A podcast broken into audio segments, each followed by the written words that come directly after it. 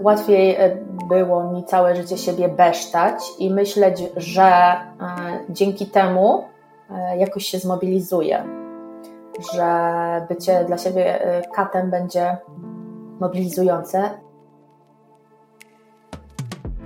Cześć, nazywam się Ola i mam ADHD. A w tym podcaście rozmawiam z innymi kobietami, choć nie tylko, o naszej neuroróżnorodności, drodze do diagnozy i życiu przed nią i po niej.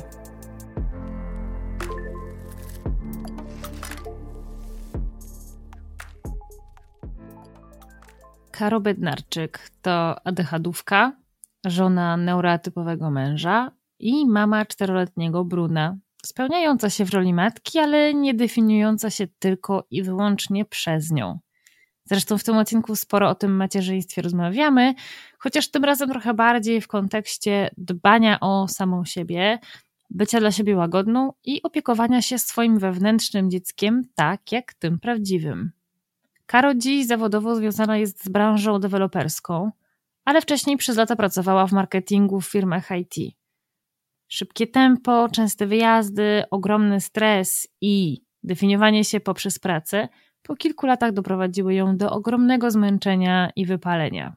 Rozmawiamy tu więc właśnie o tym definiowaniu się przez swoje osiągnięcia i o robieniu kariery dla samego jej robienia oraz związanego z tym prestiżu jako mechanizmu kompensacyjnego. Ale to temat macierzyństwa wraca w naszej rozmowie jak bumerang, bo to rola mamy zmieniła życie Karo.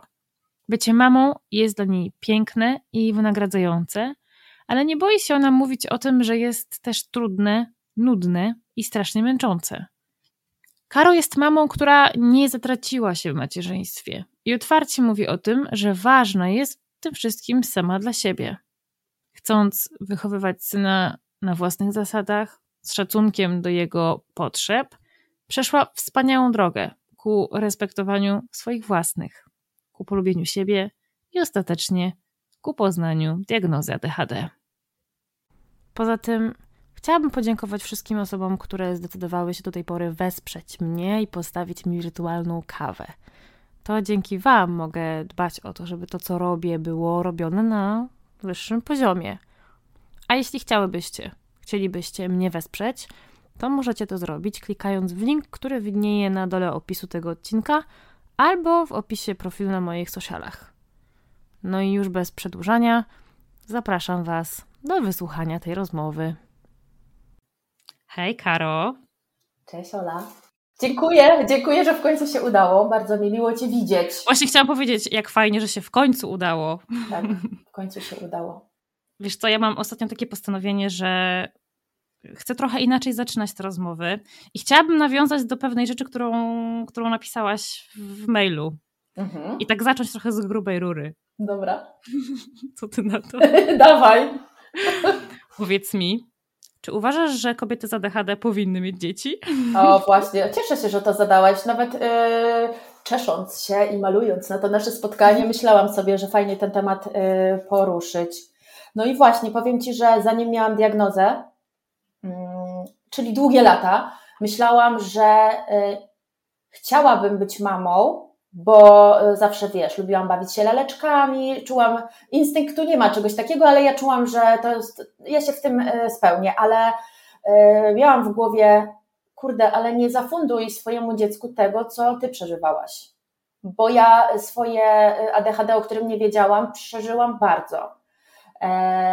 Wczoraj w ogóle tak ci wtrącę, jak mhm. słuchałam sobie jadąc z pracy podcastu twojego z tą dziewczyną Hello, Hello, mhm to bardzo czułam ją, że my mamy podobnie, tylko ona o tych sprawach y, dzieciństwa, tego y, poczucia gorszości, tego, że nie wychodzi tak, jak, byśmy chciały i jak się staramy, mówiła w taki bardzo, wiesz, y, wesoły sposób, taki, taki ma też pewnie usposobienie. Natomiast ja przytakiwałam, że tak, tak, tak, też tak miałam, ale w bardziej taki smutny sposób. Więc mm, odkąd sama pamiętam siebie, to mocno mi te takie deficyty do, do, do, doskwierały. E, I, i, I wiele razy myślałam, że, że człowiek z ADHD no, tfu, teraz wiem, że to jest ADHD, ale że człowiek taki jak ja, y, to chyba dzieci nie powinien mieć, żeby nie fundować im tego samego, zwłaszcza, że nie wiedziałam, co to jest, nie umiałam tego nazwać. Ale było mi na tyle trudno, że y, długo myślałam, że, że, że nie powinnam. No a mam. I w, a w jakim wieku zdecydowałaś się na dzieci? To tak mój syn się na mnie zdecydował. Wiesz co, ja, ja e, miałam spore problemy e, e, hormonalne i byłam długo pod, jestem jakby pod opieką lekarza i on mi kiedyś powiedział, że naturalnie to na dzień dzisiejszy, patrząc na, na moje wyniki badań, to w ogóle nie ma opcji. Ja byłam kilka miesięcy przed ślubem i o tych dzieciach w ogóle nie, nie, nie myśleliśmy jeszcze wtedy. Nawet jakoś ten temat nie bardzo istniał. E, ale pamiętam, że wyszłam od niego i zadzwoniłam do mojej przyjaciółki i pomyślałam i powiedziałam jej, kurde, no niby ich nie planuję, jakoś tak wielce nawet nie wiem, czy chcę, ale no jednak smutno tak usłyszeć, że będą problemy, jeśli już się na nie zdecyduję. I słuchaj, to był kwiecień, a ja w czerwcu byłam w ciąży. wow. Więc mój Bruno się sam na nas zdecydował i e, no, w najlepszym momencie. Miałam 29 lat, jak go urodziłam. Za chwilę, za kilka dni Bruno kończy 4 latka. Okej, okay. no czyli jakoś nie, też nie czekałaś specjalnie długo, jakby nie, nie chodziłaś z tym tematem, wiesz, ja znam nie, nie Też w, w, Londynie, w Londynie te kwestie wyglądają trochę inaczej. Mam wrażenie, że pierwsze dzieci kobiety mają w dużo późniejszym wieku niż, e, niż na przykład w Warszawie. Mhm. Mm, ale tak, jak na osobę, która miała wątpliwości, to wcale jakoś tak specjalnie długo nie czekałaś, mam wrażenie. Wiesz, no ja nie czekałam, bo ja naprawdę byłam w ogromniastym szoku. Ogromniastym. Po pierwsze, że wiesz, że dwa miesiące temu usłyszałam, że to jest nierealne, a tutaj są dwie kreski. I mm. najśmieszniejsze jest, że ja się doszukiwałam, że brzuch mnie boli, bo pewnie wczoraj zjadłam Chińczyka i to na pewno tam mi zaszkodziło. A ostatnią rzeczą, o której bym w ogóle pomyślała, to było to była ciąża, więc ja i mój mąż byliśmy w szoku, jeszcze wtedy nie mąż, więc wiesz, ja przez rok przygotowywałam się do mojego wesela, które y, miało być takie moje. E, wszystko robiłam sama, co tylko mogłam. No i kurde, ja jestem w czerwcu w ciąży, a we wrześniu jest wesele.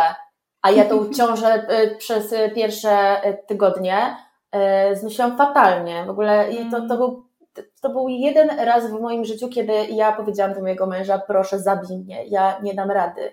Ja już nie chcę żyć, to po prostu niech to dziecko ze mnie, było mi obojętne, co się z tym stanie, obym ja już mogła funkcjonować.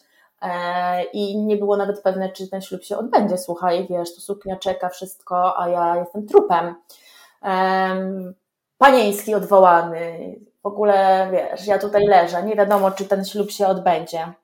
Więc y, czekałam na wesele rok, a to był y, szczerze jeden z gorszych dni w moim życiu. Czułam się, tak, czułam się już fizycznie w miarę okej, okay, ale um, taka, wiesz, no, ani nie podańczyłam, ani się wielce nie pobawiłam, z milionem myśli i rozkmin e, w mojej głowie. No, także w ogóle czas y, przed lekami i po lekach, pod, wiesz, zanim się dowiedziałam, to tak dzielę to, bo to już u mnie 2,5 roku, więc trochę zaraz, już... o to, zaraz o to ci zapytam, ale jestem... No właśnie, ale Ola, czekaj, bo czy, czy mieć te dzieci, czy nie?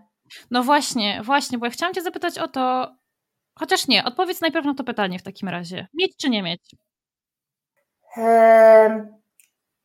Mi macierzyństwo y, sprawia bardzo dużo rozkmin. Jestem taką mamą, która bardzo się do tego przygotowywała i bardzo wychowuje Bruna na swoich zasadach. Y, oczywiście popełnię mnóstwo błędów, ale y, mocno mi na tym zależy, by mówić o emocjach i jakby no wychowywać go inaczej niż ja byłam wychowywana, ale to nie, że źle, tylko po prostu mamy inne czasy.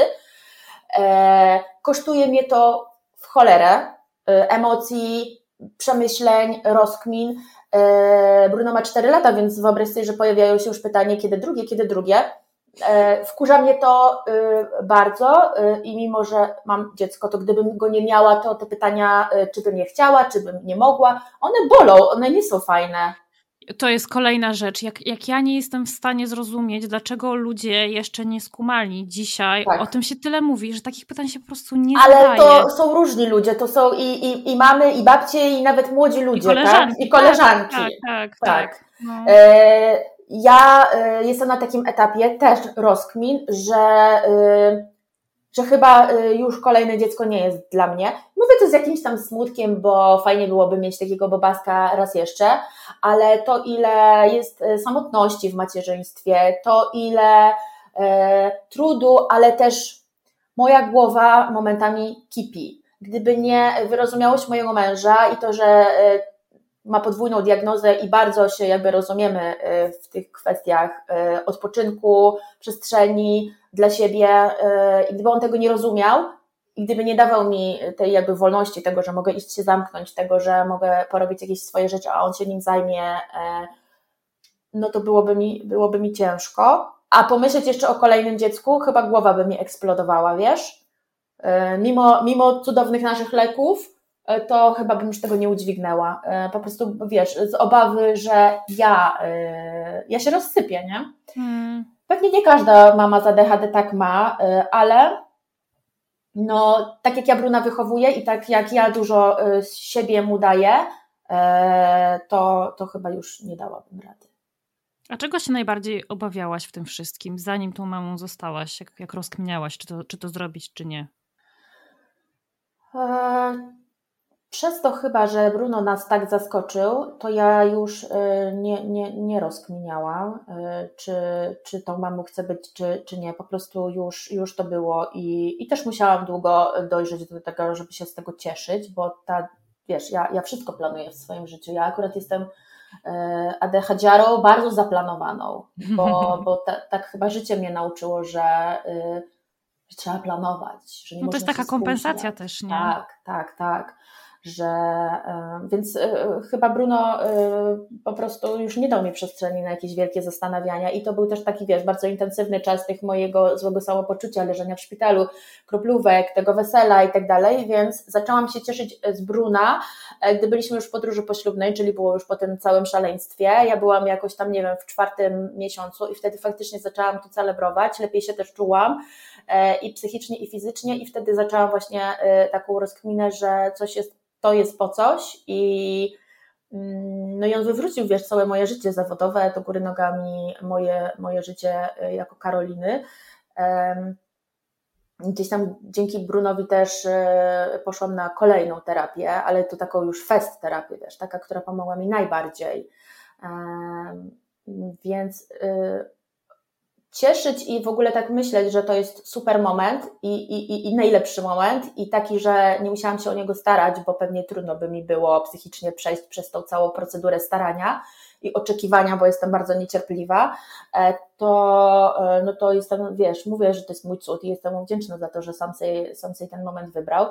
Mm, a później już tak, taka, wiesz, e, reszta ciąży też niełatwej, ale celebracja i taka bardzo, bardzo byłam już, już pogodzona z tym, że ja nie zadecydowałam o tym. No, tak wiesz, próbuję sobie w oczach siebie przypomnieć i te zdjęcia, które mam, e, to, to, to dużo mi ten chłopak dał, mimo że o, to jest ciężki kawał, naprawdę. Dla mnie ciężki. Wyobraź sobie, że jak na przykład my wychodzimy z domu i wiesz, te ubieranie, e, każdy gada. Ja jestem bardzo e, wyczulona na to, jak za dużo osób do mnie mówi, I Mam tak jak podobnie. mojemu mężowi i Brunowi mogę powiedzieć stop, mama tak nie lubi. Bruno, wiesz, że mama się nie umie skupić. Okej, okay, okej, okay. no to oni się, wiesz, przymkną, poogarniamy się, wychodzimy. Natomiast nie daj Boże, niech ktoś będzie u nas w domu. Typu moja teściowa ostatnio y, przez tydzień. Cudowna kobieta, w ogóle ogarniała mi, mówiła Karusiu, ty sobie śpi, odpoczywaj, ja wszystko zrobię i faktycznie wszystko robiła, prała majtki mi słuchaj, w kosteczkę składała. Natomiast to jej mówienie bez końca y, po prostu rodziło we mnie o Boże, wiesz, tu już w kurw taki, żebyś chciała ją rozszarpać. No ale to teściowa, no jednak fajnie mieć z nią dobre relacje, więc spokój. Ja teraz, y, kiedy ona pojechała, jestem taka rozdygotana i mówię, kurna, o co chodzi? Przecież jestem na lekach, biorę je regularnie, no, e, ćwiczę, oddycham, próbuję, y, nie stresuję się w pracy, ale jestem rozdygotana, więc kilka dni będę dochodziła do tego, e, że, żeby wrócić y, do, do swojego gdzieś tam spokoju. Więc mój mąż powiedział, ten weekend jest bez ludzi, bez gadania, po cichutku, powolutku, żebyśmy sobie mogli wszyscy odpocząć. Także no widzisz, no teściowa sobie trochę pogadała, a ja muszę już dochodzić do siebie. Tak, ale to przebodźcowanie to jest bardzo poważna rzecz. My często nawet sobie nie zdajemy sprawy z tego, że takie małe rzeczy potrafią nas mocno przejechać. Bardzo. Dzisiaj sobie daję na to y, więcej jakby pozwolenia, przestrzeni i wyrozumiałości. Wtedy, kiedy diagnozy nie miałam, to byłam za to karcona. Czyli nie mogłam mieć złego samopoczucia i takiej drażliwości bez powodu. No przecież nie ma żadnego powodu, nic się nie stało. E, I no, przez lata miałam takie poczucie, że jestem no, dziwna, nienormalna, że jestem jakaś zbyt wybuchowa, że jestem obrażalska. Tak też do mnie mówiono, wiesz, uśmiechnij się, nie bądź taka oburmuszona, ba, ba, ba. więc e, no dziś już to wiem i, i daję sobie takie przyzwolenie. Ja. Dla siebie. Więcej to. To kiedy ta diagnoza miała miejsce i jak to się w ogóle stało, że, że ją dostałaś? Bo u ciebie już faktycznie minęło trochę czasu, więc tak, ja już jestem, wiesz, po żałobach, po, po radościach no już jestem z tym ułożona i bardzo za, zadowolona. Um, diagnoza moja dwa i pół roku temu e, się wydarzyła. Ja wtedy byłam e, podczas terapii, e, trzeciej w moim życiu i ta terapia już była taka długa, łącznie ona chyba trwała dwa i pół roku. Znaczy długa, dla mnie długa. I ja się sama zdiagnozowałam, e, chyba tak klasycznie, jak, jak, jak większość. E, po prostu usłyszałam to na Instagramie, że ktoś tam mm. o tym mówił. I tylko akurat wtedy ta, ta dziewczyna mówiła o ADD. Więc e, ADHD, no to ja oczywiście, że znałam i nigdy bym się nie zakwalifikowała sama siebie, bo nigdy nie byłam, wiesz, jakimś chłopcem biegającym, przepraszam, po klasie albo tak. leniwa, ale zdolna. To, to, to nie było o mnie. E, więc jak zaczęłam sobie czytać o ADD, to w ogóle wiesz, dostałam takiej e, strzały w głowę, e, że to przecież to jest wszystko o mnie. I mm, za kilka dni przyjechali do nas moi rodzice i ja powiedziałam: Mamo, słuchaj, ja już wiem, co mi jest. Ja mam ADD. A moja mama się tam, wiesz, w kuchni coś ogarnia i mówi: No, Karolina, no przecież, przecież ty masz to zdiagnozowane od dawna. Co takiego? No, a ja mówię, mamo, no co ty mówisz? I ona mówi, Karolina, no nie pamiętasz, jak miałaś tam, nie wiem, 13 lat, coś takiego, w gimnazjum to na pewno było, e, to jeździliśmy mm, na takie treningi, nie wiem, czy to jeszcze istnieje, to się nazywało EEG Biofeedback, to się e, podłączało takie coś do głowy i wiesz, tam, nie wiem, siłą umysłu e, się grało w gry różne tam przeskakiwało, biegało i tak dalej.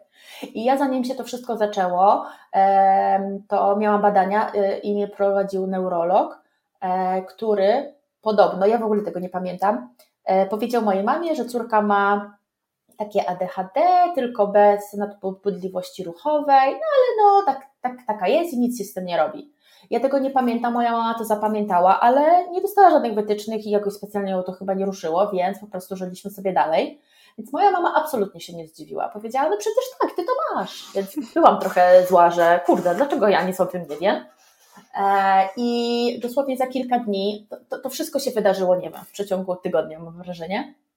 Powiedziałam o tym mojej terapeutce, która e, w sumie zrobiła duże oczy e, i też powiedziała, że jej się nagle wszystko poukładało. Moja pani terapeutka to jest w ogóle na chybił trafił, E, wybrana e, dziewczyna, która spodobała mi się ze zdjęcia. E, w ogóle nie czytałam tam jakieś tam poznawczo-behawioralne, bla, bla, bla, w ogóle nie miałam pojęcia, co to, co to ma. Jak na Tinderze. Tak, to ja ją tak wybrałam, miała wolne terminy, dzisiaj myślę, że nie ma na rok terminów, bo w ogóle tego nie wiedziałam, ale to jest, wiesz, jedna z takich bardziej znanych pań z Instagrama, które edukują. E, więc przez przypadek y, tak trafiłam i jest cudowna i fantastyczna, ale mm, no ona tego nie rozkminiła wcześniej. Jakby nie mam do niej żalu, w sensie y, nigdy ADHD nie było i neuroróżnorodności żadnym naszym tematem. E, ale jej się też e, oczy błysnęły i powiedziały, no, że, że, że tak, że układa jej się też wszystko w całość. E, więc powiedziała, że neurolog, który jakby wydał tę opinię lata temu, no to nie jest odpowiednia osoba do tego i jeśli mam ochotę, o ile w ogóle mam, no to e, mam iść do psychiatry. E, I tak pomyślałam sobie, o kurde, do psychiatry. Hmm. Tak średnio mi się to, wiesz, terapia to spoko, ale psychiatra? Ja do psychiatry? Mhm. Koniecznie. E, ale dobra, skończyłam z nią rozmowę i umówiłam się do psychiatry. Więc wyobraź sobie, że za tydzień, jak się z nią spotkałam, to ja już byłam e, po wizycie u psychiatry, więc ona była w szoku, że ja to tak e, jednak bardzo mi na tym zależało. I ta psychiatra powiedziała, że bez dwóch zdań, że wiesz, to była w ogóle taka super pani, która ze mną rozmawiała jak terapeutka. Ja byłam pierwszy raz u psychiatry i e, bardzo dobre na mnie zrobiła wrażenie. Powiedziała, że absolutnie tak i że ona nie ma wątpliwości, a jeszcze tam jakoś skontaktowały się chyba z moją e, psycholog i, i e, w sensie z tą moją terapeutką i e, w ogóle sobie pogadały, że, to, za moją zgodą oczywiście, że, że, że tak, że, że na, na 100%. Ale dla mnie to było za szybkie. W ogóle ja pomyślałam sobie, kurde, nie, to, to ja za bardzo chcę mieć te ADHD i na pewno ja muszę iść do jeszcze kogoś innego, więc moja terapeutka już w ogóle się złapała za, za, za głowę, ale poleciła mi e, psychiatrę, który się specjalizuje y, w ADHD. Mm, bo tamta pani to po prostu była też tak, wiesz, pierwsza lepsza wybrana.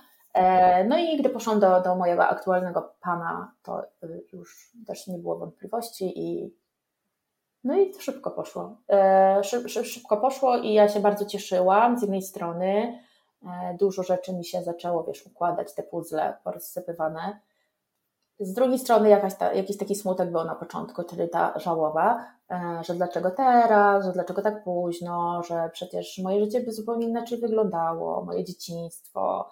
E, no ale z kolejnej strony, wiesz, no ja, ja nie wiem jak było te tam, może słaba z matmy. No ale gdy byłam tam nie, w podstawówce, w, gimnazjum, nie wiem jak, jak, jak to było z lekami dla dzieci, z terapią i tak dalej, więc może lepiej, że stało się tak, jak się stało. Poza tym to w ogóle jakiś cud, że ktoś cię zdiagnozował albo próbował postawić taką diagnozę tyle lat temu u dziewczynki. To jest, wiesz, tak, niepomyślane wręcz. Ale właśnie nie, nie, nie wiem, czy masz wiedzę, czy, czy te, nie wiem, no dobra, 20, ale dajmy lat temu 15, czy, czy dzieci to się w ogóle dzieci też biorą nasze leki? To, to jest to samo, nie?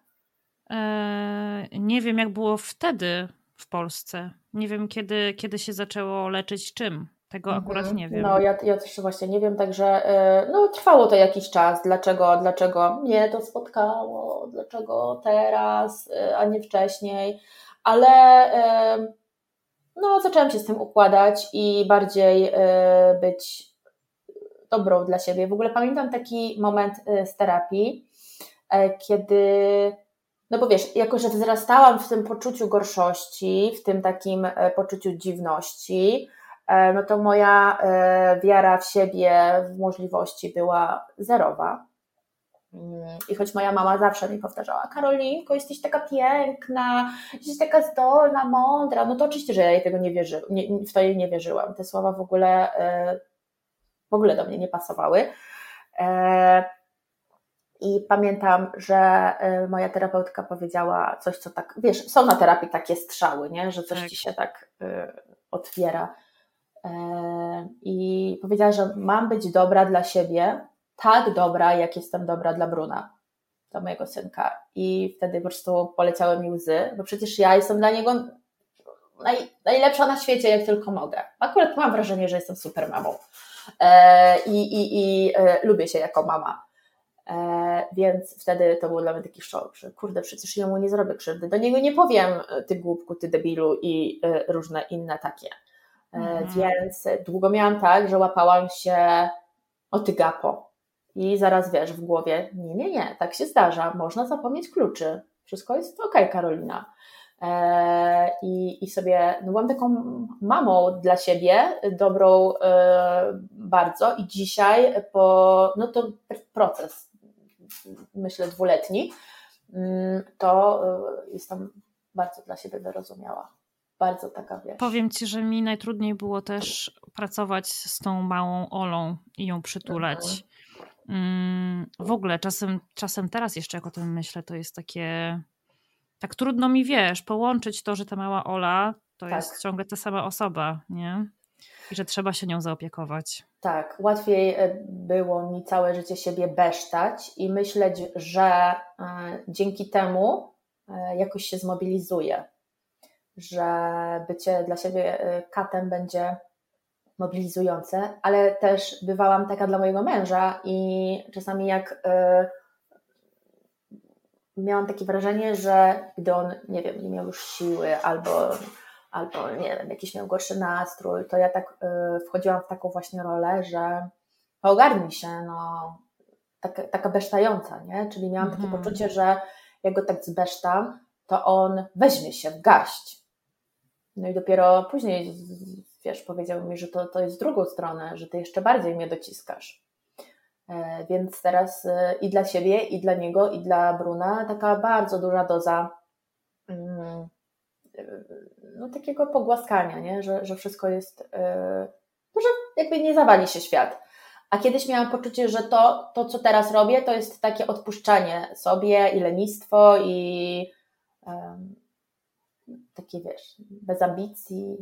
Dobra, dzisiaj nie poczytam tej książki. No okej, okay, no jak nie masz ochoty, to nie czytaj. Dzisiaj mama, y, zmieniłem zdanie, nie chcę tego robić. I wiesz, i spoko.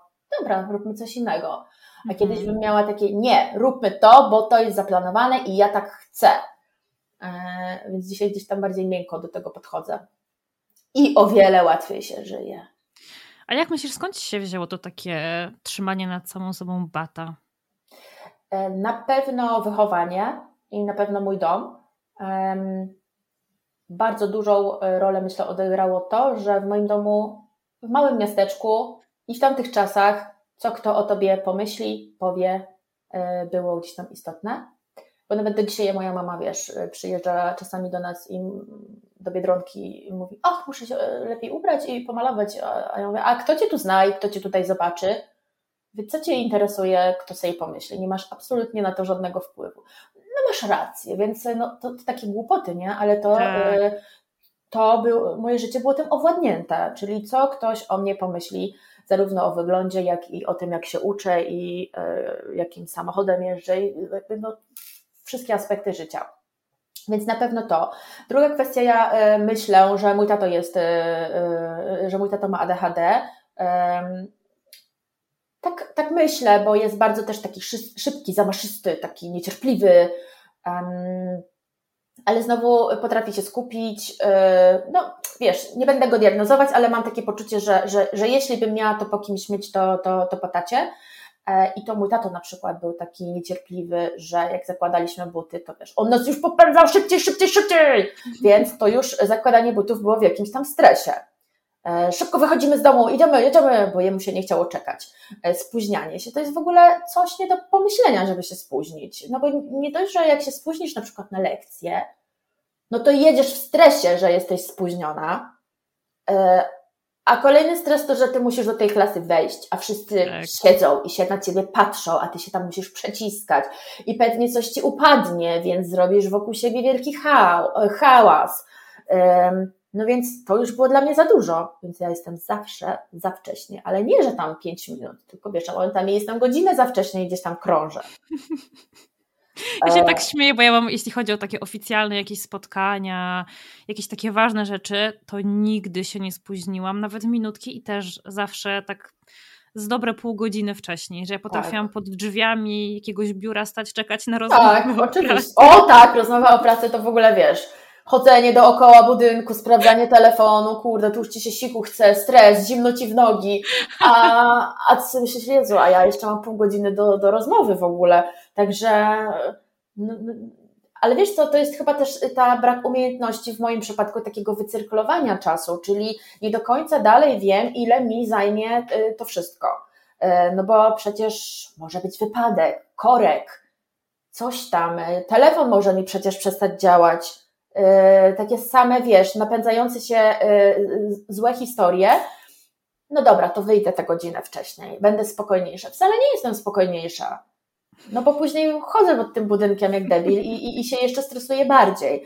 Ale na przykład moi znajomi wiedzą, że na, na imprezę, no to, to ja się nigdy nie spóźnię. Ja jestem albo równiuteńko dzwonię do, do, do drzwi i oni wiedzą, że to jesteśmy my, bo, bo albo na przykład wiesz, jakbyśmy się choćby chcieli spóźnić, bo mój mąż ma to samo, no to kurna nam nie wychodzi. No pięć minut to jest może maks. Albo siedzimy w aucie i mówimy, no dobra, no chodź już idziemy, no bo co będziemy siedzieć. Więc my jesteśmy totalnie niespóźnialscy i nie chcę, żeby Bruno to y, miał po mnie. Jakoś tak staram się, żeby wiesz, żeby tak trochę do tego czasu podchodzić y, nie jest ze stresem. Że, że, że kurde, no, no, no świat się nie skończy. Ale wyobraź sobie, co, co się dzieje, jak ktoś się spóźnia. Też tego nienawidzę. Właśnie chciałam no jak powiedzieć. To? No, no w ogóle wiesz, kiedyś miałam takie poczucie, że on mnie nie szanuje, a dzisiaj mam po prostu poczucie po, po, po już przepracowaniu, że po prostu ten ktoś się spóźnia i to nie jest o mnie ale denerwuje mnie to, no bo wiesz, ja jestem za wcześnie, on się spóźni, to wyobraź sobie, ile ja mam czekania. Tak, tak, tak.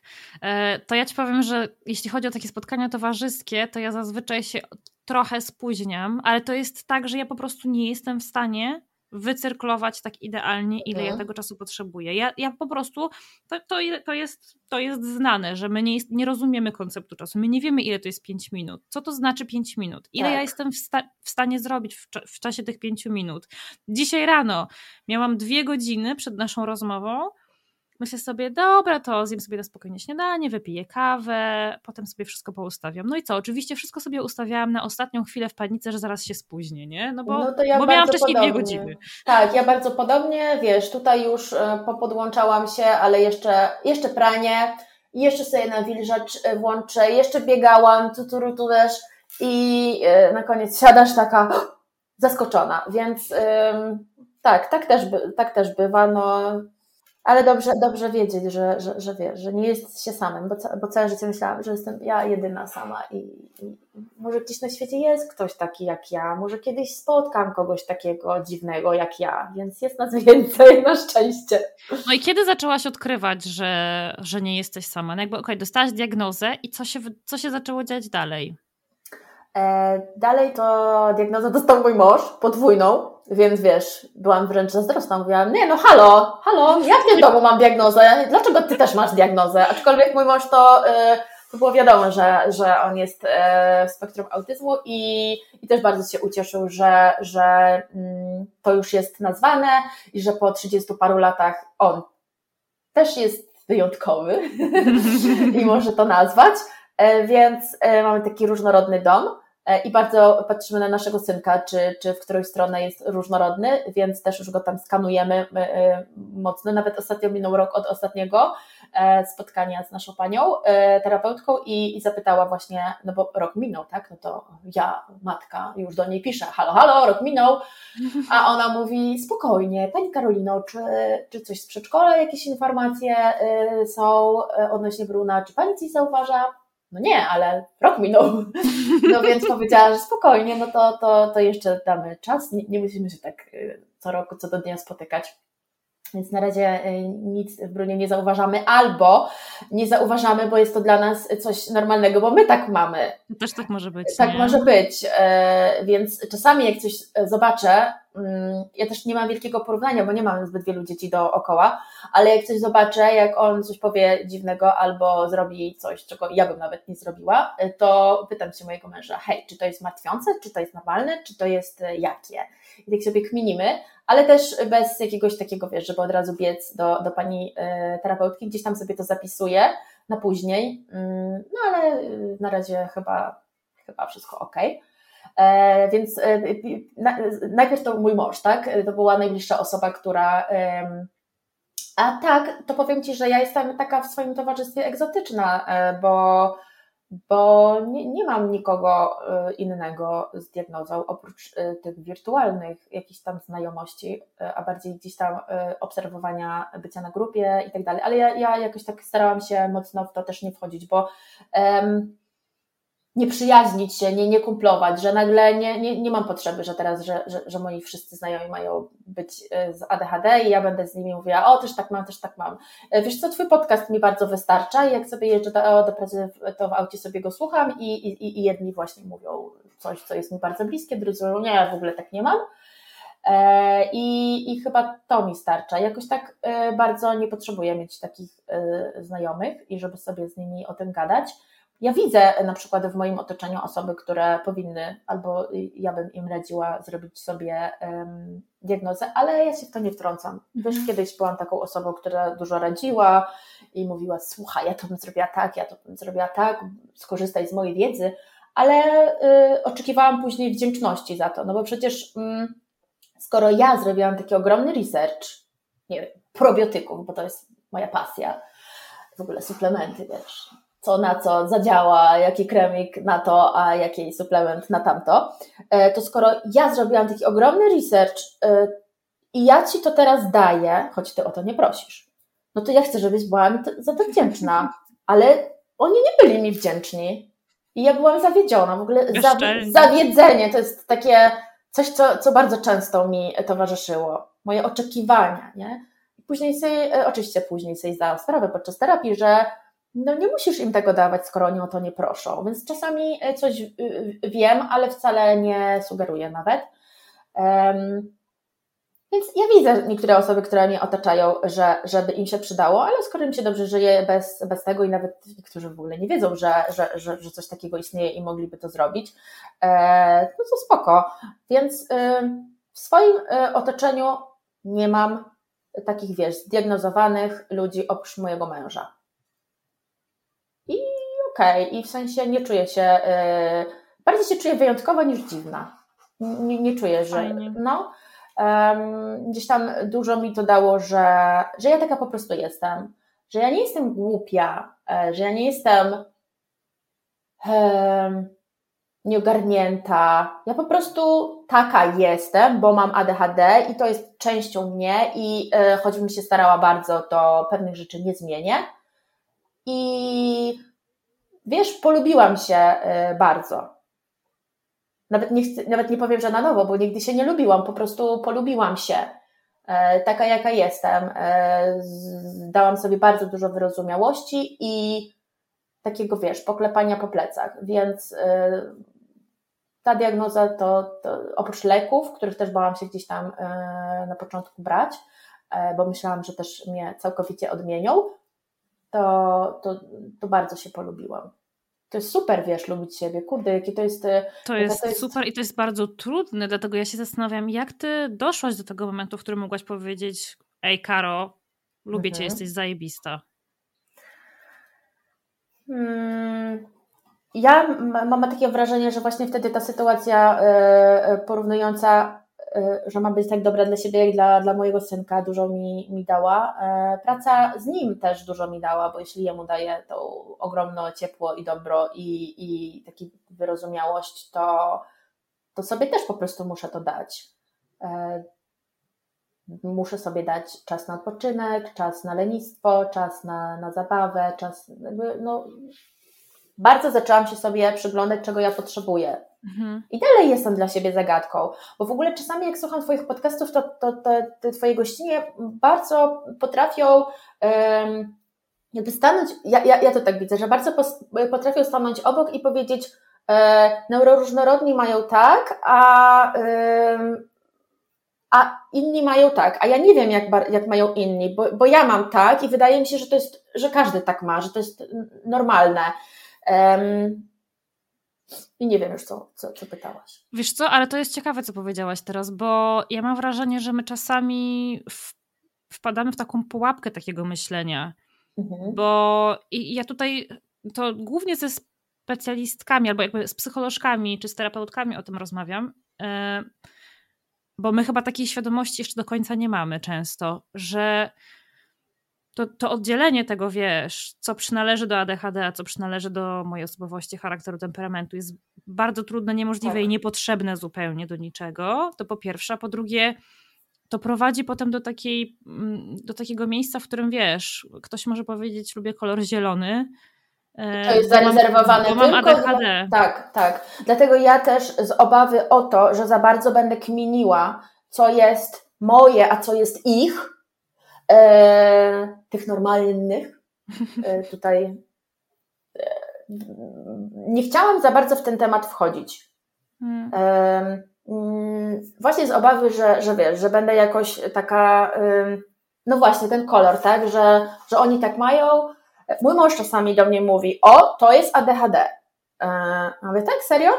Albo ostatnio się dowiedziałam, że coś, co robiłam intuicyjnie, czyli jeśli jeśli musimy coś zrobić w domu. No, domyślasz się pewnie, że nasz dom to raczej chaos.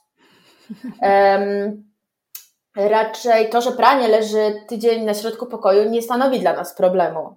Żadnego. Widzimy te pranie i wiemy, że to trzeba poskładać. Ale y, nie ma takiego, y, no czas jest, wiesz, płynny, no pff, kiedyś się to zrobi, a pewnie będzie trzeba je drugi raz uprać i nikt z tego problemu nie robi. U nas jest identycznie, więc kiwam głową w No właśnie, no właśnie. I y, gdy trzeba coś zrobić w domu, to ja potrzebuję mojego męża do tego, aby on był moim pomocnikiem, przewodnikiem, y, żeby on. Y, I ostatnio się dowiedziałam, że to ma w ogóle nazwę, tak? Że to jest jakiś tam dubler. Tak? Body doubling. Tak, i ja mówię, kurde, my to robimy od zawsze. Przecież tak. y, ja nie jestem w stanie wziąć się za sprzątanie łazienki, która ma tyle elementów do wyczyszczenia i ja nie wiem, za co ja mam się złapać na początku. Jakby potrzebuję jego, by on mi wytyczył, słuchaj, to zajmij się kiblem, a potem, nie wiem, prysznicem. Tu masz środki i albo składanie ubrań, wiesz, mamy taki zryw i robimy to razem, więc my bardzo dużo rzeczy robimy razem, bo, bo potrzebujemy siebie nawzajem. E, on rozładowuje zawsze zmywarkę, bo to jest jego zadanie, ale brzydzi się tego wkładania brudów, więc to jest moje. I słuchaj, choćby się paliło i waliło, to nikt nie zrobi za siebie. Choćbym miała gorączkę i nie wiadomo co, to zadania są rozdzielone. A Może u nas jest identycznie. Jest bardzo zero-jedynkowy. No, więc wiesz, wczoraj wracam do domu, oni byli we dwóch e, cały dzień razem. W domu po prostu huragan przeszedł. No już tam się zbiera, zbiera, ogarnia, no bo w, w, nie chcę mojego, mojej złości. I e, zrobił swoją część zmywarki. Poszedł dalej ogarniać, no a ja, wiesz, rękawy i dawaj, zmywarkę ogarniamy, wkładamy brudy. Także bez gadania nawet. Wiem, tak. że to należy do moich obowiązków, bo on tego nie zrobi. Po prostu z bólem serca by musiał to robić, y, bo, bo tego nienawidzi. Ale to jest fajne, jak ten podział się tak naturalnie mm, tworzy. U nas, u, nas, u nas to też się jakoś tak zrobiło po prostu, że okazało się, że są pewne rzeczy, których ja nie ogarniam, bo, bo nie wiem, bo tak. Tak. Mm, I też tak jest, że śmieci, to ja nie wiem, ja musiałam, ktoś by musiał mnie wysypać tutaj na, na mhm. łóżko i mnie nimi przykryć, żebym ja je poszła i wyniosła. Ewentualnie jak mój mąż mnie poprosi o to, żebym mu pomogła znieść te śmieci, bo jest ich za dużo i sam, sam ich nie, wiesz, mhm. nie, nie udźwignie, no to wtedy już tak, mu pomogę. Ale z własnej inicjatywy wynieść śmieci? Hmm? Słuchaj, chyba, że same już by wyszły ci z tej dokładnie, kuchni. Dokładnie. Tak, to moje raczej jak wyjdą same, to ja już, to ja już nie mam wyjścia i, i, i wtedy je ogarniam. E, ale na przykład pamiętam taką e, w moim domu rodzinnym, zawsze mój tato kazał ścielić mi łóżko. Ja tego nienawidziłam, robiłam to po prostu z bólem. A dzisiaj po prostu wstaję i do widzenia. To łóżko e, leży takie, wiesz, pościel rozwalona no i ja tego nie pościelę. I mieliśmy umowę z moim mężem, że to jest moje poranne zadanie. Ja ścielę łóżko. No ale no dobra, no nienawidzę, ale no, no dobra, będę to robić. Oczywiście, że tego nie zrobiłam ani razu, bo to sprawiało mi po prostu ból. No więc y, on to robi, bo z jakiegoś powodu on lubi mieć te łóżko mm, pościelone. No i tyle, no umowa była, ale musiała szybko zostać aneksowana, bo nie dało rady. No to u nas, ja mam podobnie jak ty, ja po prostu fizycznie. No fizycznie. Nie tej jest, bariery przekroczyć. Tak, to jest ból fizyczny, po tak. prostu nie jesteś w stanie tej ręki podnieść. Nie wiem, y, y, kiedyś mi to moja terapeutka tłumaczyła, że coś tam w mózgu, tralala, ale albo śmieć, leżący śmieć na podłodze, no, no ja go widzę, ale ja go mogę omijać, omijać, omijać, aż w końcu będę szła i powiem sobie, dobra Karolina, ukucnij, weź ten śmieć i go wyrzuć. I nie będziesz miała już problemu, nie będziesz już go mijała, więc to jest po prostu wiel. W ogóle nie wiem, czy, czy ty masz tak, że wieczna roz, rozmowa ze sobą, wieczna tak. rozkmina w głowie.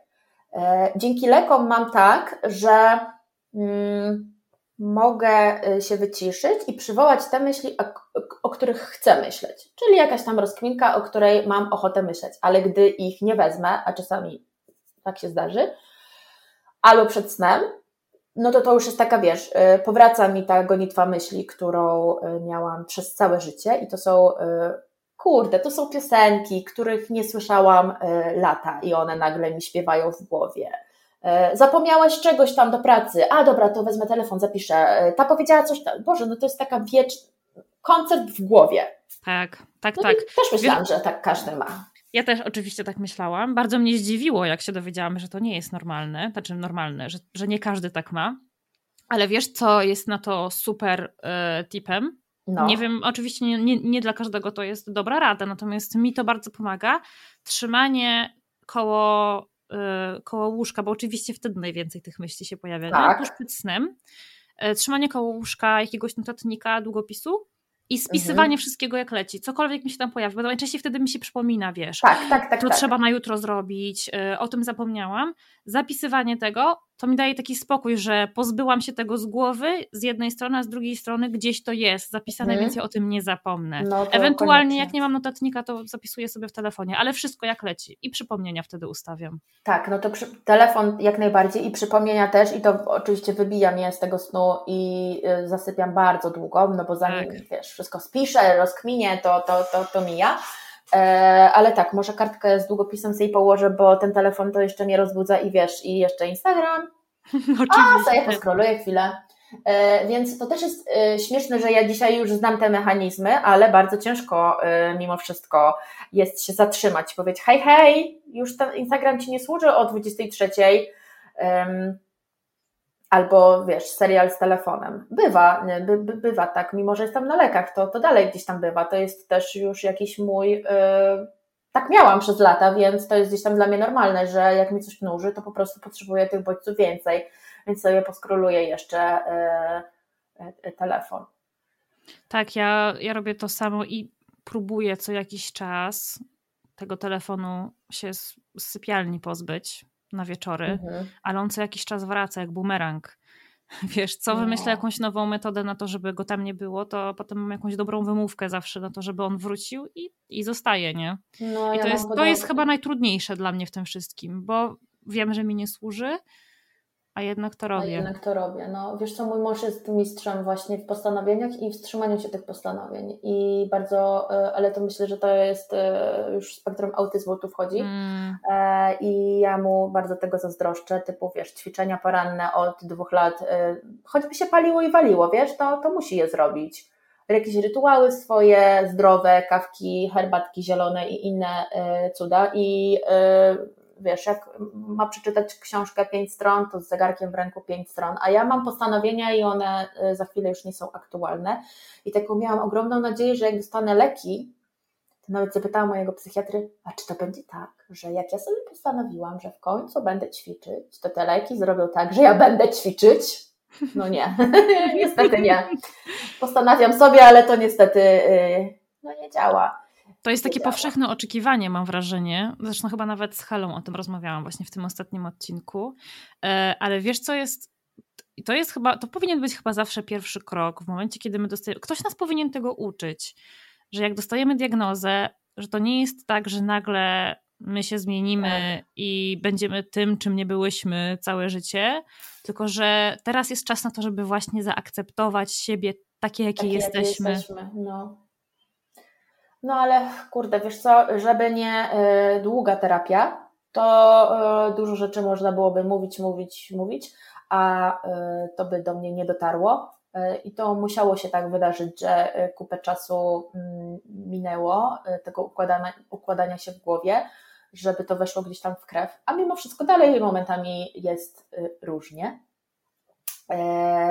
Więc no podejrzewam, że no, ci, co już idą na diagnozę, to raczej y, idą też na terapię, bo już są na tyle świadomi, że y, tego się nie da przejść tylko lekami, bo to się trzeba y, nauczyć pewnych rzeczy, przerobić.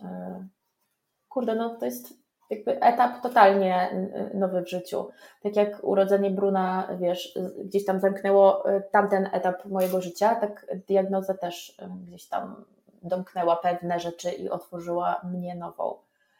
E, no. A jeszcze e, powiem Ci, wracając do, do, do bycia mamą i, i do Bruna, to dzięki niemu właśnie poszłam na tę terapię, e, bo spotkało nas coś takiego ciężkiego, gdy on się urodził, to mi się wydawało, że, że jak się rodzi dziecko, to tylko i wyłącznie się zastanawiasz nad wyprawką, nad imieniem i tak, takie miłe rzeczy, a że jakieś tam trudności, choroby to dzieją się gdzieś tam daleko, daleko, no nie wiem, jakieś zbiórki, pieniędzy na, na, na chore dzieci, ale no przecież w moim otoczeniu się takie rzeczy nie dzieją.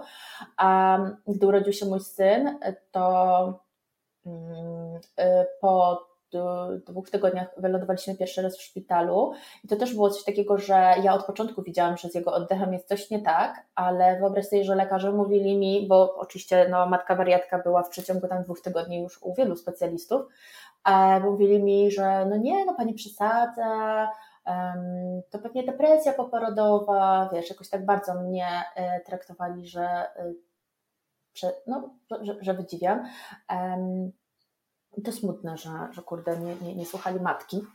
E, ale. że to musi być dosyć powszechne pewnie. Tak, tak, tak. No, ale jak już trafiliśmy, e, gdy miało miesiąc, czyli e, po raz kolejny do szpitala i i to, Boże, to jest zawsze tak jest, że e, mój mąż wrócił do pracy po, po, po urlopie i musiał e, wylecieć, e, nie pamiętam gdzie z pracy. No i ja zostałam sama, nie? I wtedy wszystko na matki głowie. Więc wylądowaliśmy w szpitalu, on nie mógł wcześniej wrócić, nie było lotów, więc ja sama z trzytygodniowym dzieckiem z nie wiadomo mm, jaką diagnozą, e, a początkowe to takie e, bardzo, bardzo e, straszne. Mm, no więc oczywiście ja tu mm, czytam o wszystkim i już się edukuję jak, jak lekarz, więc zanim mój mąż przyleciał, to ja już wszystko wiedziałam. No i tak się bujaliśmy, brzydko mówiąc, po tych szpitalach przez, e, na początku przez pół roku i tak mniej więcej po pół roku była już diagnoza, co jemu jest.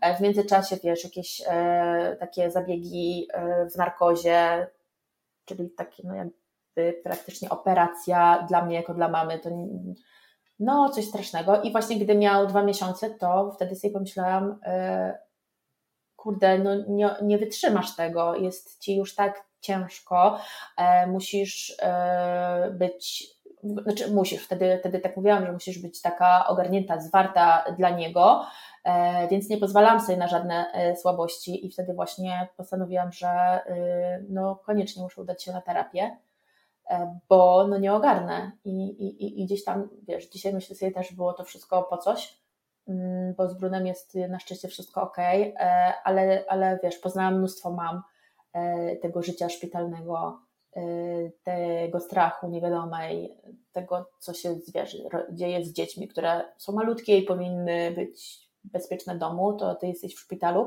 ale też dla mnie było to bardzo ciężkie, takie, e, że ja jestem zamknięta, że zostało mi zabrane wszystkie moje no, rzeczy, mój, mój dom, jestem w nieładnie pachnącym, nie moim miejscu.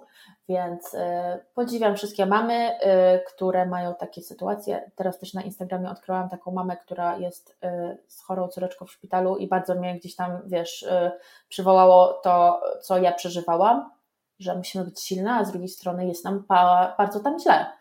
E, no, więc, więc wszystko jest po coś, takie mam też poczucie. A były takie momenty właśnie po tym, jak już zostałaś mamą, że Miałaś wrażenie, że to ADHD tak wychodzi na powierzchnię i że jest ci trudniej ogarniać? My, tak, mam takie wrażenie, e, bo mm, ta odpowiedzialność, e, to e, te, te, te hałasy, brak snu, chociaż mój syn i tak bardzo był, jeśli o to chodzi, cudowny dla nas, no to tak bardzo mi to zaczęło doskwierać. Ja byłam przemęczona, byłam wkurzona. E, nie miałam żadnego takiego baby bluesa i e, żadnej depresji. Chyba byłam jakaś taka, wiesz, zwarta, spięta, żeby działać. E, ale tak, zauważyłam, że jestem bardzo znużona, momentami znudzona tą rolą. Po roku już cieszyłam się, że idzie do, do żłobka, bo po prostu byłam takim zmęczonym wrakiem. Też mam e, trudność, jeśli o bycie mamą chodzi, wejść e, w te jego zabawy. On ma bardzo e, bujną wyobraźnię i wiesz, e, tu Spider-Man, coś tam. Ja nie oglądam bajek za, za dzieciaka, jakoś w ogóle one mnie nie interesowały. E, więc ja w ogóle nie znam bohaterów, ja nie znam tych bajek, ja się wszystkiego przy nim uczę e, e, od nowa. Ja nigdy nie układałam puzli, nigdy nie układałam klocków, bo to było dla mnie zbyt nużące. Ja ogólnie mhm. z tego, co pamiętam z dzieciństwa, to ciągle się nudziłam. Ja potrzebowałam chyba takich naprawdę mocnych wrażeń, mhm. żeby mnie to zainteresowało, a układanie klocków było dla mnie zbyt nudne. Więc teraz uczę się tego i mama, chodź, poukładaj ze mną coś. A Jezus, znowu, ja bym sobie, nie wiem, coś obejrzała albo pogotowała, bo to jest coś, co sprawia mi, wiesz, robię, robię, robię, cały czas coś y, robię, kroję i wtedy gdzieś tam te myśli mi y, uciekają. No dobra, musimy po, po, poukładać te klocki. I na przykład Bruno już wie, że mm, no mama, ja wiem, że ty nie umiesz e, zbudować pojazdu, więc ja zrobię ci podwozie, a resztę sobie już poradzisz. Słuchaj, czterolatek, nie? Buduje mi podwozie i daje mi taki prawie gotowy samochodzik i ja tam sobie do, dorzucam klocki i, i, i z jego pomocą e, to robię, ale, ale nużące to jest, nie powiem.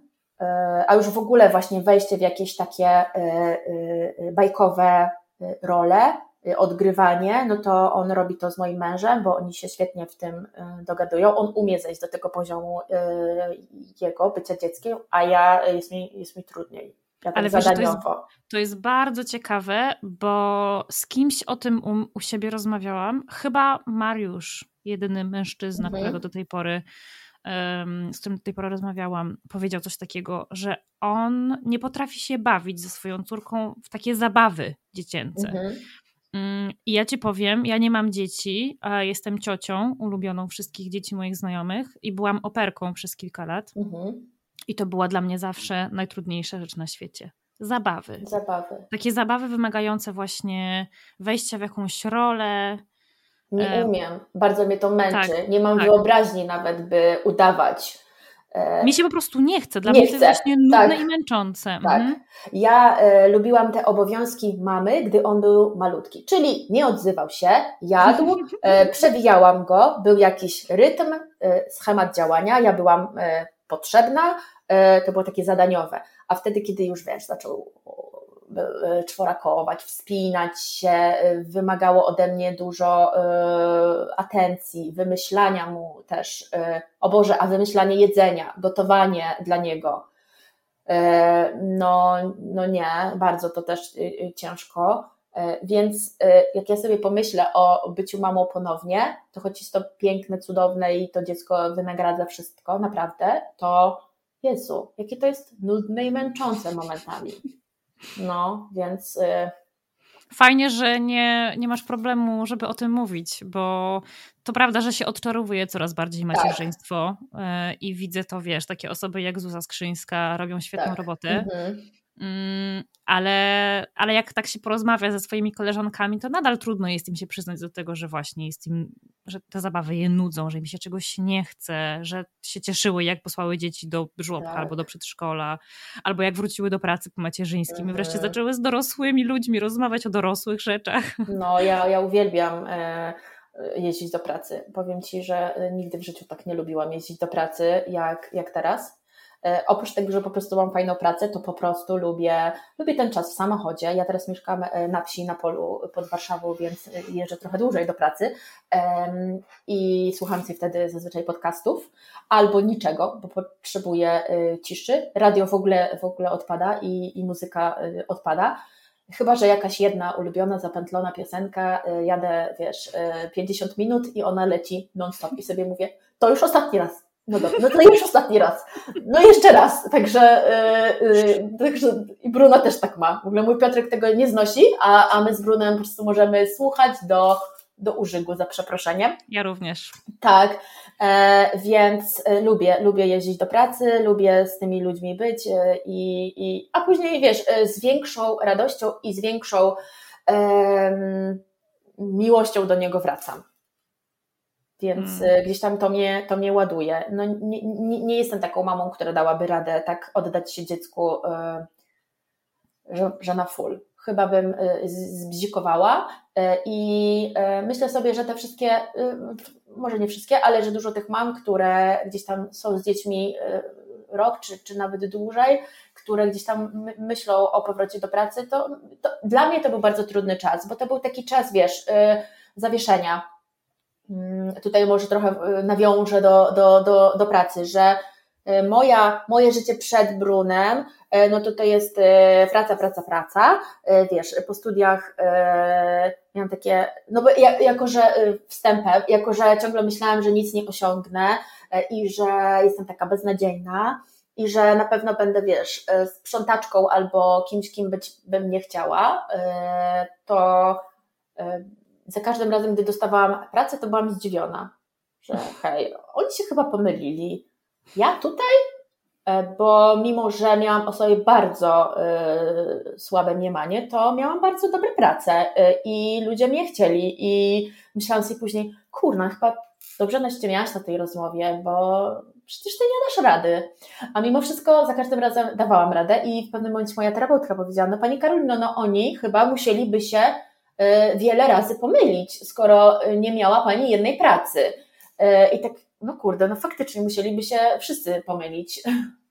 Więc Nieźle przed... ich oszukałaś wszystkich. Nie, to ich oszukałam, więc e, przed Brunem pracowałam w firmach IT, w marketingu i raz szło mi lepiej, raz gorzej. To zależy w jakim towarzystwie, w jakim środowisku byłam i jak, jak te projekty były, podem, były dobierane. Nie, nie wszystko ogarniałam. To jednak takie zapominalstwo, roztrzepanie, E, e, no, dawały o sobie e, znać. Mm, ale bywały takie prace, w które się tak wkręciłam, że po prostu, wiesz, do domu mi się nie chciało z nich wychodzić, bo byłam tak zajarana. Więc gdy zaszłam w ciążę, to od razu sobie, w ogóle taka, wiesz, pierwsza myśl, kurczę, ja nie wrócę do tej pracy, w której jestem teraz, bo to była praca z dużą ilością wyjazdów, mm, w wielkiej y, korporacji konsultingowej, y, gdzie też gdzieś tam y, byłam w ogromnym stresie, ale wtedy jeszcze nie byłam mamą i jakoś mi się wydawało, że przecież wszyscy są w stresie i że to jest normalne, że się tak stresujemy pracą. I jak tylko się dowiedziałam o Brunie, to od razu powiedziałam sobie w głowie, że nie, nie wrócisz do tej pracy. Nie wiem, co będę robiła, ale tam nie wrócisz, bo musisz w końcu jakiś taki komfort mieć tego, żeby być mamą i mieć siłę być tą mamą i żeby później y, z siebie coś dać jeszcze jemu. E, ale wiesz, to takie zawieszenie, co będzie dalej ze mną i takie oczywiście myślenie zero-jedynkowe, to już jest y, po mnie. Y, kariera się skończyła i no i teraz to pewnie będziesz pracowała w sklepie. Czyli taki wiesz, spadłam y, mentalnie y, y, bardzo z wysoka. I ja nie zakładałam, że będzie dobrze, tylko moja głowa już mówiła, będzie źle. No i im bliżej tego roczku, czyli końca macierzyńskiego, no to już to ciśnienie coraz, coraz, coraz mocniej. E, no i postanowiłam, że po roku ja nie wracam do pracy razem z moim mężem ustaliliśmy, że e, e, ja mu powiedziałam po prostu, że nie jestem na to gotowa, że się boję, że to jest dla mnie zbyt stresujące, że on jest e, za mały i że ja po prostu no, najzwyczajniej w świecie nie wiem, w którą stronę mam teraz iść. I mój mąż był cudowny i powiedział: Spoko, no, masz teraz czas, żebyś sobie pomyślała. Bruno idzie do żłobka, a ty jakby poświęcić czas sobie, więc to jakby jemu bardzo za to dziękuję, bo to duży przywilej był dla mnie i zostałam e, tak w domu jeszcze rok. Mhm. Więc łącznie dwa lata e, no gdzieś tam wypadłam i e, przyszła pandemia i miałam takie poczucie, że wszystko przeniosło się do online'u i ja w tym nie uczestniczyłam, że teraz jakbym wróciła do tej samej firmy, to jestem daleko, daleko no i kolejny strach. Ale jakoś tam poszło i znalazłam sobie totalnie inną pracę, totalnie e, w innej branży. Zupełnie odeszłam od IT, które chyba mi jednak nie służyło, które jednak e, było dla mnie zbyt stresujące. I e, zupełnie z przypadku wylądowałam w firmie deweloperskiej.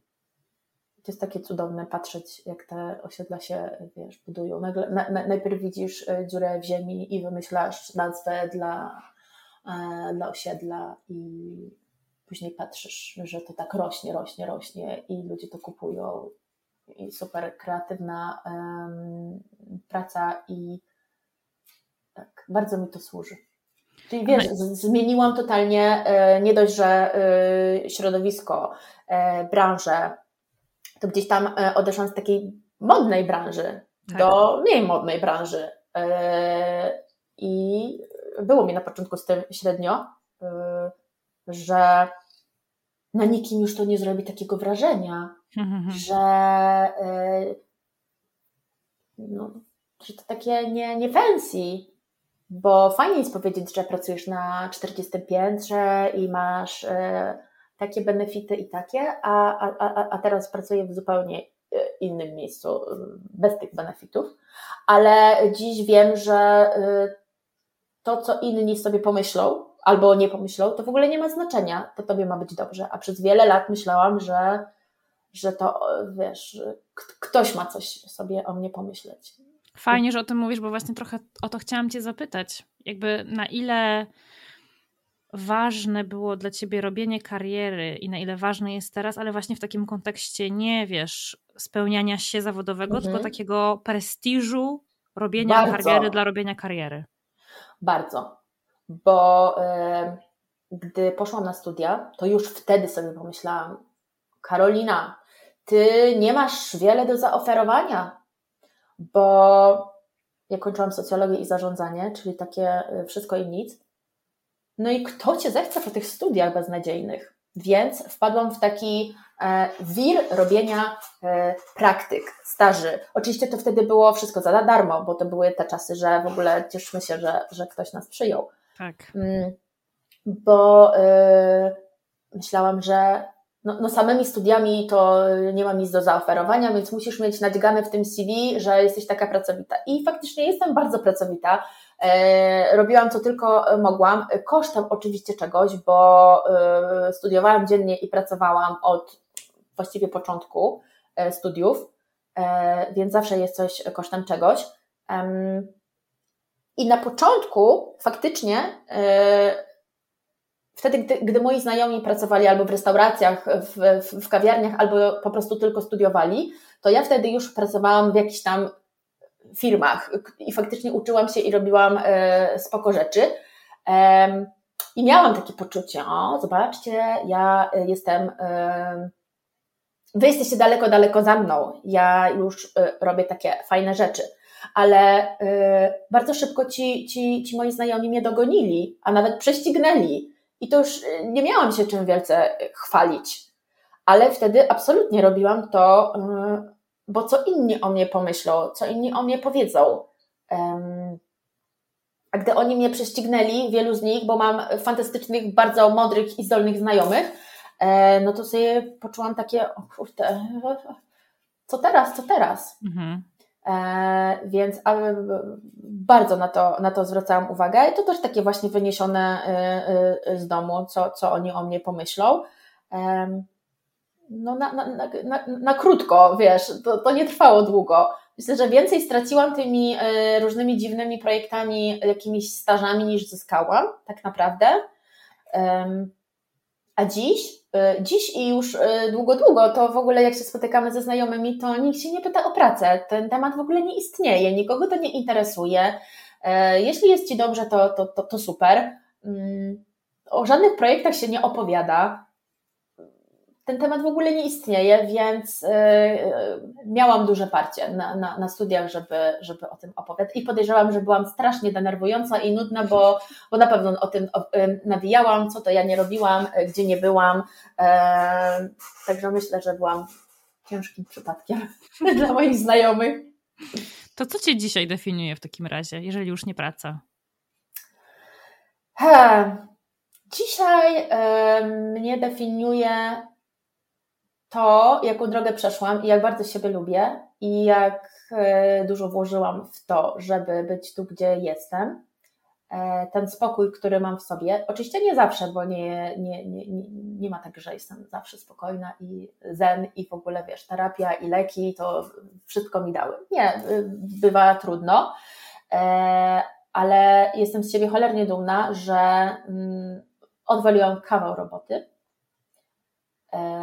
że jestem super mamą, bo jednak jest to e, ogromne, no, całe moje życie, e, że e, patrząc na to, jak on rośnie i co do mnie mówi, to to wraca. Czyli wiesz, to co mu wkładam do głowy i to mhm. jak ja do niego mówię, to to wraca, gdy on mówi do dziewczynki, która się przewróciła na rowerze i tato tam ją pociesza i mówi stawaj, stawaj, nic się nie stało, a podchodzi trzyletni Bruno i mówi tak się zdarza, każdy się może przewrócić. I wtedy ja mówię, o Boże, on jest mądrzejszy niż nie jeden dorosły człowiek. Tak. E, więc to, to jest cudowne, więc jestem mamą e, i bardzo to lubię.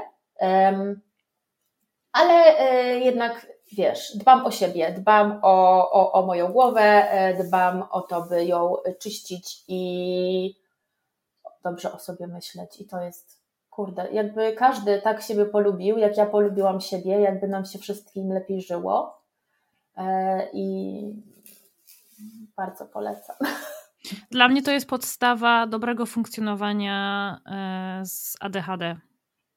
Naprawdę. To takie polubienie siebie ze wszystkim tym, co to ADHD i, cała, cała reszta rzeczy ze sobą niesie. I to takie głaskanie się tak. po główce. No, to jest. Właśnie to, co twój Bruno robi, jak się, jak się dziewczynka przewróci tak. na rowerze, takie mówienie sobie, że to się, to się zdarza. Każdemu. Się zdarza, tak. E, ale czasami mam tak w drugą stronę, e, też właśnie e, patrząc na niego, że trzeba trzymać jakby zasady, granice, żeby nie było tego pobłażania, nie? że a zmieniłem zdanie, Fuh, nic się nie stało. Więc tu jest cienka granica i ja się tego uczę, żeby, e, no bo czasami zrobi coś, co, mnie, co, co uważam, że nie powinien tego zrobić, a on mówi, no mama, no zmieniłem zdanie, no mama, tak się zdarza.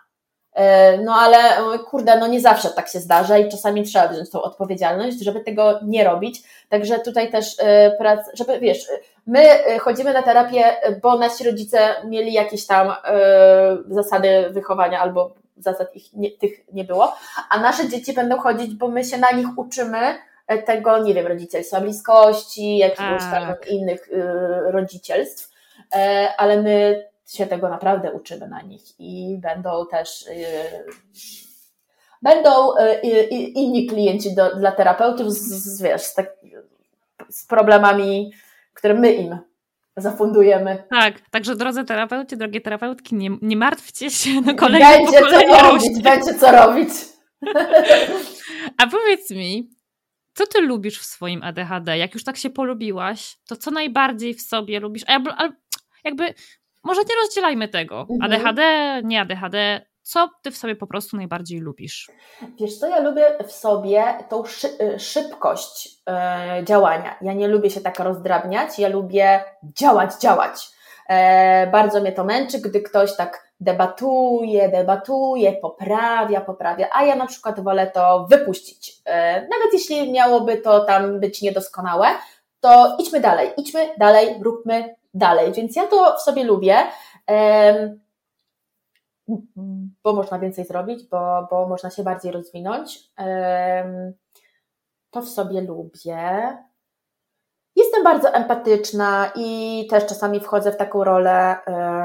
Staram się tego nie robić, ale dla, dla niektórych moich bliskich taką, wiesz, terapeutką i, i, i łapię się na tym, żeby, wiesz, nie przegiąć, bo to, że ja e, chodziłam na terapię, to nie znaczy, że mam tam wszystkich terapeutyzować, ale jestem bardzo empatyczna i, i, i wiesz, i jeśli ktoś mnie potrzebuje, to, to, to jestem, ale też trochę jestem, już też się nauczyłam być samolubna, czyli nie wszystko dam z siebie innym e, i zadbam w pierwszej kolejności o siebie. E, co ja jeszcze lubię z mojego ADHD?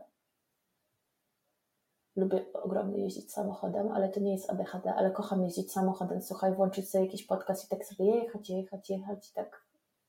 Nienawidzę jeździć, a prowadzić auta. To jest dla mnie tak stresujące zajęcie. Jest tyle no. bodźców jednocześnie, na tyle rzeczy trzeba zwracać tak, uwagę. To prawda, to prawda. Nie jeżdżę. I to się tak, to jest takie zamknięte koło. Boję się, stresuje mnie to, więc nie jeżdżę, więc boję się, stresuje się. Wiem.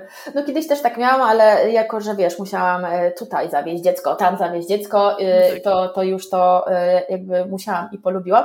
Ale w ogóle jeszcze takie w ogóle, jak byłam mała, to miałam coś takiego, że chciałam być duża, żeby móc jeździć samochodem. Zawsze lubiłam jeździć samochodem.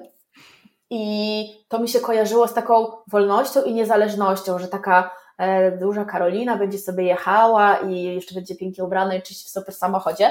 To były takie moje wyobrażenia i teraz jak sobie jadę, a y, czasami nawet się uczeszę do pracy ładniej, choć rzadko mi się chce, e, to tak e, jak tak manewruję tą kierownicą, to sobie tak myślę, kurde, jesteś tą Karoliną, o której myślałaś, jak byłaś mała. Jesteś taka sprytna, umiesz wszędzie zaparkować, e, wszędzie dojedziesz, wszędzie sobie ogarniesz wszystko sama i, i wtedy wracają mi te wspomnienia, jak byłam mała i tak bardzo chciałam być taka, taka fajna. Więc chyba jestem, widzisz, y, jestem taka fajna, jak chciałam być, gdy byłam mała.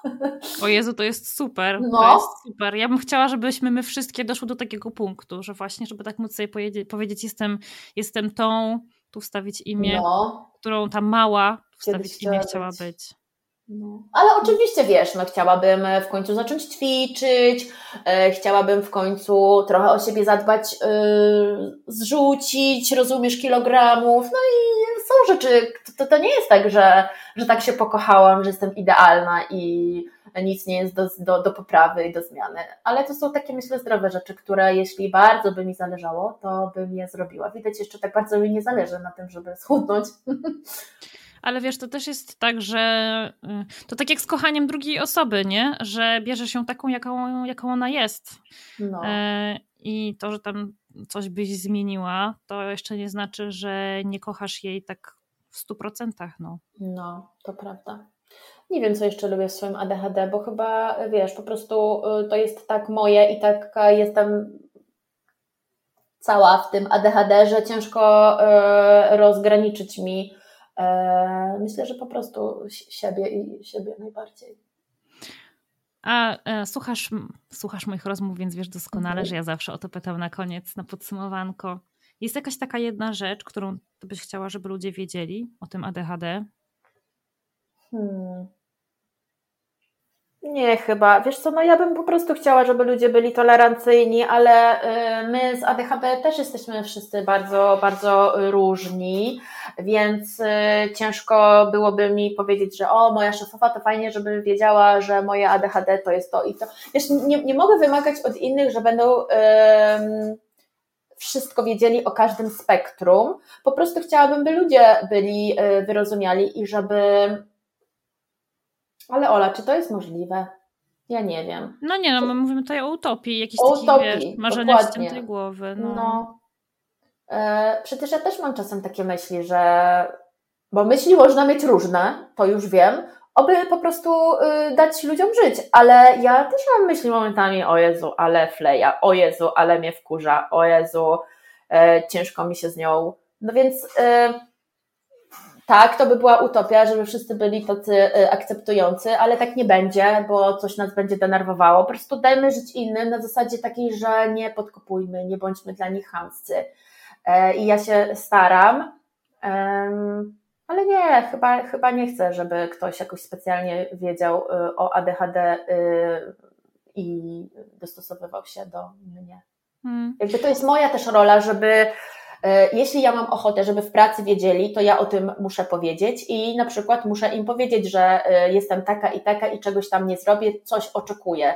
Ciężko, żeby się domyślili, prawda? Dokładnie. E, no, ale ja na przykład rzadko kiedy mówię w ogóle o moim ADHD. Jakoś, znaczy tak. W pracy chyba nie wiedzą, chociaż nie jestem do tego do końca pewna, bo ostatnio mieliśmy wyjazd integracyjny i po winku to mogłam wszystkim powiedzieć, bo wiesz, wtedy to Wtedy to ja powiem wszystko. E, ale ogólnie też moje ADHD jest takie, że nie mów tego, nie mów tego, nie mów tego. No więc słuchajcie, tralalala, więc to, to, to klasyk, a później sobie myślę, Boże, po co to powiedziałaś? Może nie powinnaś, wiesz, to był chyba jakiś sekret, a ty go zdradziłaś. więc tak się zdarza, bardzo często. Mój mąż czasami mówi, słuchaj, ale Teraz to nie gadamy im o tym. No nie ma sensu. no dobra, będę się trzymała. I tak nie ma pewności, że, że nie wypalę. E, więc w pracy y, tak oficjalnie to nikt nie wie, e, a tak między słowami no to y, opowiadam, że mam ADHD. E, ale nie wymagam, żeby oni mnie jakoś specjalnie traktowali, bo nigdy im też nie powiedziałam, hej, słuchajcie, mam trudności z tym, z tym i z tym. E, no wymagam od mojego męża, ale on to już mnie zna i wie, że, że, że, że musi. Moi rodzice, no to y, wiedzą, że mam ADHD, ale żeby jakoś tak specjalnie y, się dostosowywali do mnie, no to też nie. Wiedzą, że nie lubię, gdy ktoś mówi y, na raz, ale nie jest tak, że nagle Karolina jest pod y, kloszem, bo ma ADHD i zróbmy tak, by jej się leżyło lepiej. Bo nie. to też tak nie działa, nie? To działa w dwie strony. To znaczy, są takie rzeczy, które nasze środowisko jest w stanie gdzieś tam nagiąć, żeby nam było lepiej, ale też my musimy być elastyczni, elastyczne. No, no ja to bym chciała na pewno, żeby, yy, ale to też jest utopia, żeby ja jako yy, dorosła osoba pamiętająca swoją szkołę i nauczycieli, jako po prostu, ja ich do dzisiaj nie znoszę, więc yy, wiesz, to, to miało na mnie ogromny wpływ, skoro ja do dziś ich pamiętam i ich serdecznie nie lubię, e, bo nikt się nie pochylił nad tą Karolinką, która była super ambitna, e, super pracowita, ale nie wychodziło jej tak jak e, innym. Hmm. I to jest smutne, że nikt się na tym nie pochylił. Nie? Zawsze byłam jednak przez jakiś tam pryzmat oceniana, ocen, no bo przecież piątka jest najważniejsza. Tak. E, no, no i, i, i, to gdzieś tam było, e, jakby to jest w mojej pamięci najsmutniejsze, co mnie spotkało, czyli nie rodzice, którzy wymagali ode mnie cudów, absolutnie, oni widzieli, że się bardzo staram, tylko nauczyciele.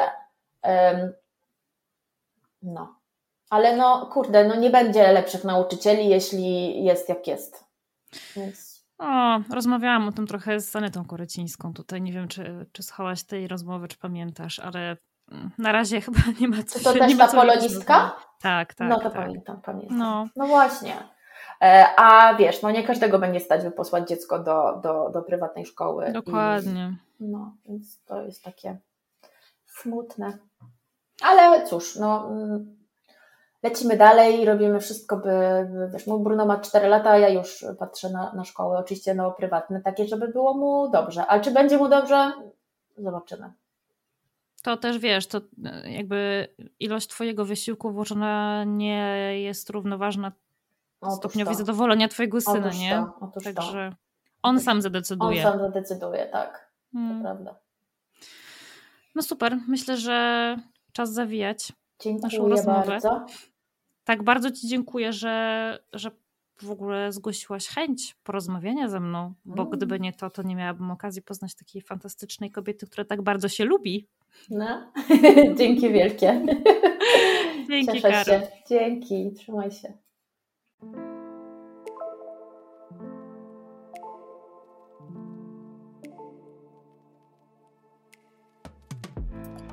Wielkie dzięki za wysłuchanie tego odcinka.